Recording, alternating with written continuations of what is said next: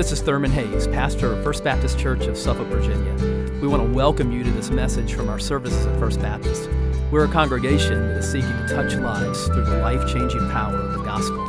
I pray that you'll encounter Christ in his power and love even now as you listen. Well, good morning, FBC family, and to all those who are joining in with us. I want to invite you to turn in your Bibles to 1 Corinthians chapter 1. 1 Corinthians chapter 1. We are on Palm Sunday. This is the day when we think about Jesus riding into Jerusalem as a humble king on a donkey. And of course, he was riding into Jerusalem to die for our sins and to rise from the dead. And that is the message that we need to hear today. That's the message that we see in 1 Corinthians chapter 1. So let's look at it together. 1 Corinthians chapter 1, and we're going to read verses 18 through 25 about the word of the cross. For the word of the cross is foolishness to those who are perishing, but it is the power of God to us who are being saved. For it is written, I will destroy the wisdom of the wise, and I will set aside the intelligence of the intelligent. Where is the one who is wise? Where is the teacher of the law? Where is the debater of this age? Hasn't God made the world's wisdom foolish? For since in God's wisdom the world did not know God through wisdom, God was pleased to save those who believe through the foolishness of what is preached. For the Jews ask for signs and the Greeks seek wisdom, but we preach Christ crucified, a stumbling block to Jews and foolishness to the Gentiles, yet to those who are called, both Jews and Greeks, Christ the power of God and the wisdom of God. Because God's foolishness is wiser than human wisdom, and God's weakness is stronger than human strength. Some of you may remember a commercial on TV some years ago, maybe in the late 80s or early 90s, featuring the tennis star Andre Agassi. And it was a commercial for a camera company. And so, after getting some uh, action shots of, of, of Andre and, and action, he, he turned to the lens, and I'll never forget, he was sporting a mullet haircut, which was all the rage in those days. But he looked into the lens and he said, After all, image is everything. Well, if the world was obsessed with image 25 or 30 years ago, how much more is that the case today? Today, we can, most of us can just kind of pull a camera right out of our pocket. And sometimes we can try to project an, an, an image or a style or a, a, a brand on Instagram or, or Facebook or whatever of, you know, the perfect life or the perfect family or the, the perfect style image. But you know, the temptation to do that is not something that is just for modern times.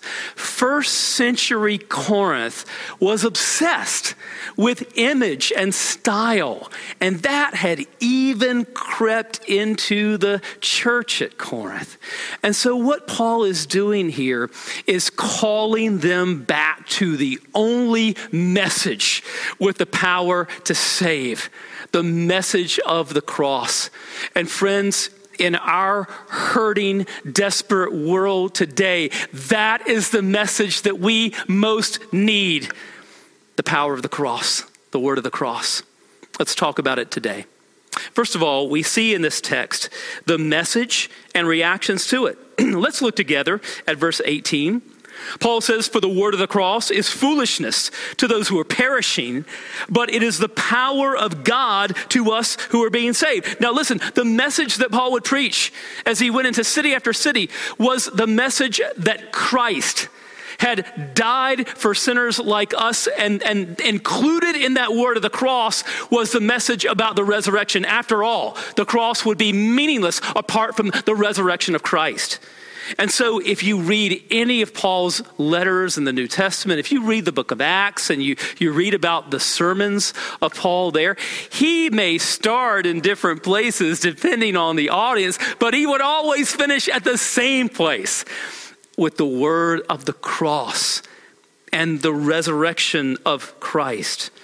Now, listen, Paul was one of the most brilliant people who ever lived. He was an intellectual titan who could go toe to toe with any Greek philosopher, with any Jewish teacher of the law. But when he stood to preach, he wasn't trying to show off his learning. He was there to preach Jesus. What Christ has done for us on the cross, and they was raised from the dead so that we may have eternal life. Now, why did he center in on that message? Because he knew that that message contained a power and that the supernatural power of God was unleashed when he would preach that message. To be sure, some would mock, but others would experience absolute transformation of life. The great New Testament scholar Dr. N.T. Wright describes what this was like when Paul came into a pagan city that prided itself on its intellectual or cultural life and stood up to speak about Jesus of Nazareth, who had been crucified by the Romans but raised from the dead by God, who was now Lord of the world, summoning people to faithful obedience, he knew what people would think. This was and is the craziest message anybody could imagine. This wasn't a smart new philosophy, it was madness. It wasn't an appeal to high culture, it was news of an executed criminal from a despised race. Nor would Jewish people themselves enjoy it, as Paul knew it was a scandal to them. The word scandal in his day meant something that trips someone up. No Jew of the time was expecting a Messiah who would be executed by Rome. A Messiah ought to be defeating the pagans, not being killed by them. Paul had no illusions then about the gospel message, the royal announcement of King Jesus. Simply to make that announcement, to tell the story of Jesus and his cross, was to invite people to mock. so when he announced it, when he stood up in the synagogue or the marketplace or the debating chamber, he didn't use clever words to trick people into thinking they believed it because they enjoyed his speaking style. The cross had to do its own work. Simply telling the story released a power of quite a different sort from any power that human speech could have. God's power, beside which all human power looks weak. God's wisdom, beside which all human learning looks like folly. So, brothers and sisters, listen, there's some implications for us to take from this. First, tell people about Jesus. Just tell people about Jesus. Tell them that he died for sinners like us on the cross. Tell them that he rose from the dead so that we can have eternal life. Second, you don't have to be eloquent or have the perfect words to tell them that just humbly, lovingly tell people the good news of Jesus and what he has done. And there are so many people in these times that are ready to listen. Third, understand that you don't control their reactions. A lot of people will shrug it off but there are going to be people who are going to experience the supernatural power of the Holy Spirit transforming their lives and giving them new hearts. God draws people to Himself as you proclaim the message, the good news of Jesus. Now, listen, we see those two reactions here in verse 18, don't we? He says, The word of the cross is foolishness to those who are perishing, but it is the power of God to us who are being saved. Paul talks about those who are being saved, he talks about those who are perishing. Know, we have heard so much about death this week. There, there, are times of the day when you can turn on the TV and you can look at the corner of your screen and you can literally see a body count, which is steadily rising. We, have seen uh, Dr. Fauci and Dr. Birx, thank God for them and their service, uh, standing before the American people with charts behind them. And, and, and telling us that, that there's the possibility that, that even if we do everything right, that upwards of a quarter of a million Americans could still die And if we continued with, the, with, with our normal lives, then, then more than two million could die. But when the Bible talks about people perishing, it's not talking about just physical death. When the Bible talks about perishing, it is talking about eternal death. It is talking about physical death plus eternal separation from God forever. And that does not have to happen to you. Jesus says in John 3:16, the most famous verse in the Bible, "For God so loved the world that he gave his only son that whoever believes in him will not perish, but have everlasting life." Jesus says in John 11 25, I am the resurrection and the life. Whoever believes in me, though he die, yet shall he live. If you are in Christ, you have no reason to fear death. What we should be concerned about is possibly becoming carriers of this disease to, to other people because most people are not spiritually ready to die. Let's look at verses 19 and, and 20 here. Paul says, For it is written, I will destroy the wisdom of the wise, and I will set aside the intelligence of the intelligent. Where is the one who is wise? Where is the teacher of the law? Where is the debater of this age? Hasn't God made the world's wisdom foolish? Now, in verse 19, Paul is actually quoting from one of his favorite books in the Old Testament, the book of Isaiah. And it's found in Isaiah chapter 29. And I'm going to read that verse to you in context. And this is Isaiah 29 and verses 13 and 14. The Lord said, These people approach me with their speeches to honor me with lip service yet their hearts are far from me. And human rules direct their worship of me. Therefore, I will again confound these people with wonder after wonder. The wisdom of their wise will vanish, and the perception of their perceptive will be hidden. In other words, Paul is saying here that all of the great speeches and all the smooth rhetoric in the world is not going to save people. We don't win people with style points we win them with the word of the cross. That's the first thing we see here the message and reactions to it. The second thing that we see is God's salvation and the beauty of it. Let's go back to 1 Corinthians chapter 1 and let's pick it up at verse 21. For since in God's wisdom the world did not know God through wisdom. God was pleased to save those who believe. That is good news. That means that you, don't have to climb Mount Everest to be saved. You do not have to possess some secret knowledge or wisdom to be saved. You don't have to be the perfect person to be saved. It says here that God was pleased to save those who believe. There's a great story in the book of Acts about Paul and, and one of his missionary companions named Silas.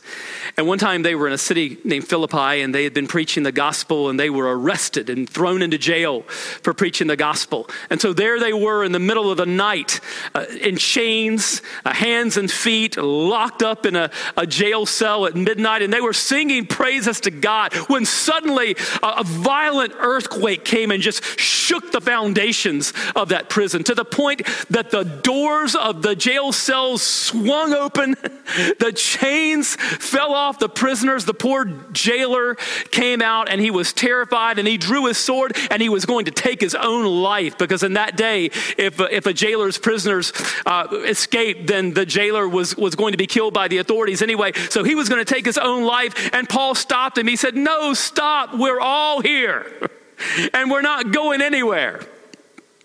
And the Bible says that that jailer fell to his knees and he cried out, What must I do to be saved? And Paul said, Believe in the Lord Jesus Christ, and you will be saved. We're experiencing an earthquake today of a, of a different sort, but the answer is still the same. Believe in the Lord Jesus Christ, and you will be saved. But what does it mean to believe? Does it mean that we just believe a few facts about Jesus in our head? No. It means to believe in Jesus, which is something entirely different. Yes, it means that we believe that He died on the cross for our sins and that He rose from the dead so that we can have eternal life. But to believe in Him doesn't just mean to believe stuff about Him, it means that we commit our lives to Him. It means that we turn from doing life our own way and we turn to Jesus and we trust Him and we give Him our allegiance as Savior and King. You can do that right now. It is no accident that you are watching this video today, and some of you can feel a pull right now in your lives. That's the Holy Spirit. Don't deny Him. Turn to Christ and trust in Him as your Savior and King today, and you can be saved. Let's look at verses 22 through 25. Paul says, For the Jews ask for signs and the Greeks seek wisdom, but we preach Christ crucified, a stumbling block to Jews and foolishness to Gentiles, yet to those who are called, both Jews and Greeks, Christ is the power of God and the wisdom of God. Because God's foolishness is wiser than human wisdom, and God's weakness is stronger than human strength. Oh, friends, we need God today. We need God today our strength isn't cutting it, our wisdom isn't cutting it. I want to share three areas where we need God. We need God for deliverance from this pandemic. You know, this virus is one one thousandth the width of a human hair and yet it has brought the entire world to a standstill. And we need God for deliverance from it. And so pray. God's people need to join in prayer. Pray for those who are sick. Pray for those who are grieving those who have died. Pray for our brave healthcare workers, doctors and nurses, and everyone who is working on the front lines.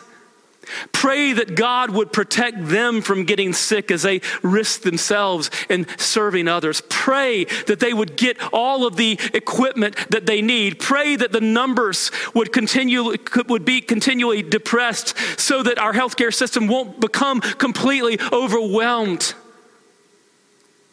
and pray not only for those who are working in the hospitals, pray for medical scientists who are working in laboratories around the world that breakthroughs would come that a vaccine would, would come and come quickly. Pray for them as they do their work.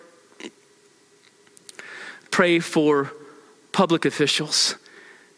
This is the time for God's people to pray we need God for deliverance from this pandemic. But listen, secondly, we need God for deliverance from a greater disease. The greatest disease that is unleashed upon the world today is not COVID 19. COVID 19 can take your, your physical body, but it cannot touch your soul. But sin has the power to destroy our souls forever. And so, therefore, pray. Pray that in this time when the world has been humbled, that people would turn to Christ by the multitudes. Third, we need God to give us contentment in Him.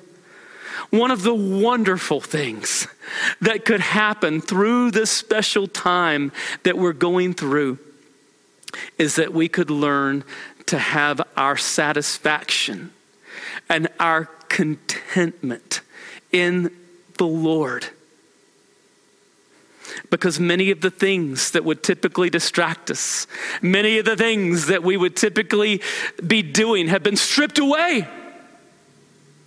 Oh, that we would learn during this special time that we can be content in God. You know, I think about that verse Philippians 4:13, and we hear it all the time. I can do all things through Christ who strengthens me. But most people, when they quote that verse, they don't really understand what they're quoting because they don't understand it in context. Well, I want to give you the context. Philippians chapter 4, and instead of just looking at verse 13, I want us to look at verses 11 through 13. And it says this Paul says here, beginning in verse 11, for I have learned to be content in whatever circumstances I find myself. I know how to make do with little, and I know how to make do with a lot. In any and all circumstances, I have learned the secret of being content, whether well fed or hungry, whether in abundance or in need. I am able to do all things through Christ who strengthens me. You see, I can do all things through Christ who strengthens me is a message about being content in God. It means that we can find our satisfaction and our contentment in Him in whatever circumstances we find ourselves.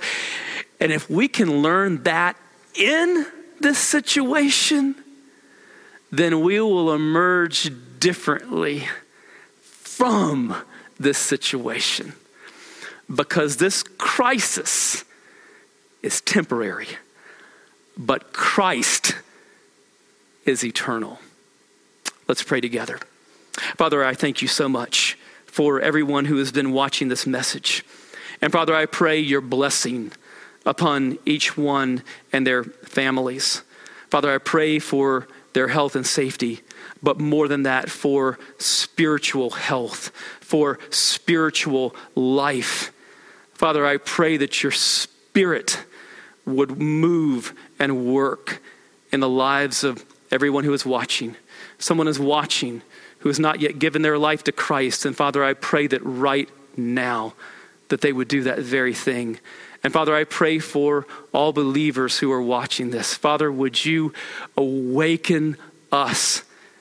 And may we find all of our contentment and all our satisfaction in you.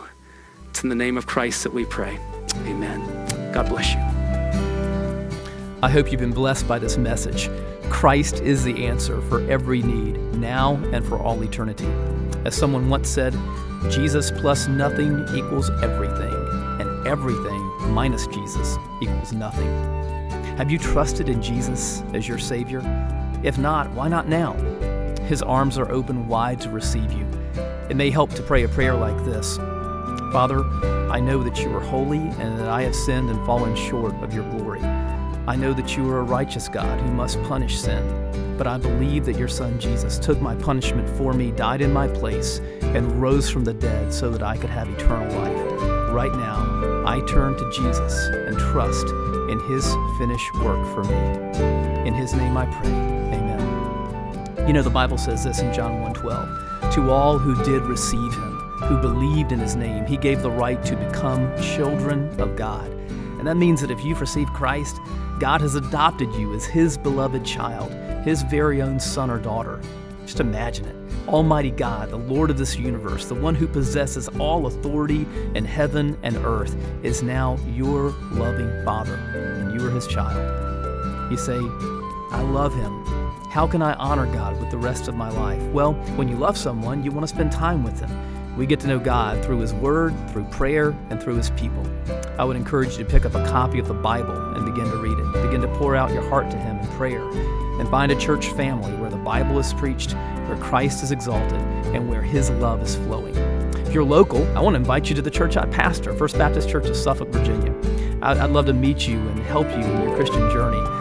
I would love to connect you to some other people who love the Lord and who would love you too. Come to one of our services. We worship at 8:30 and 11 on Sunday mornings. Be sure to speak to me before or after the service. Maybe you live outside our area. I'd love for you to write me. My email is pastor at fbcsuffolk.org. Tell me what God is doing in your life. If you have spiritual questions I could help you with, please let me know. We're on this journey together.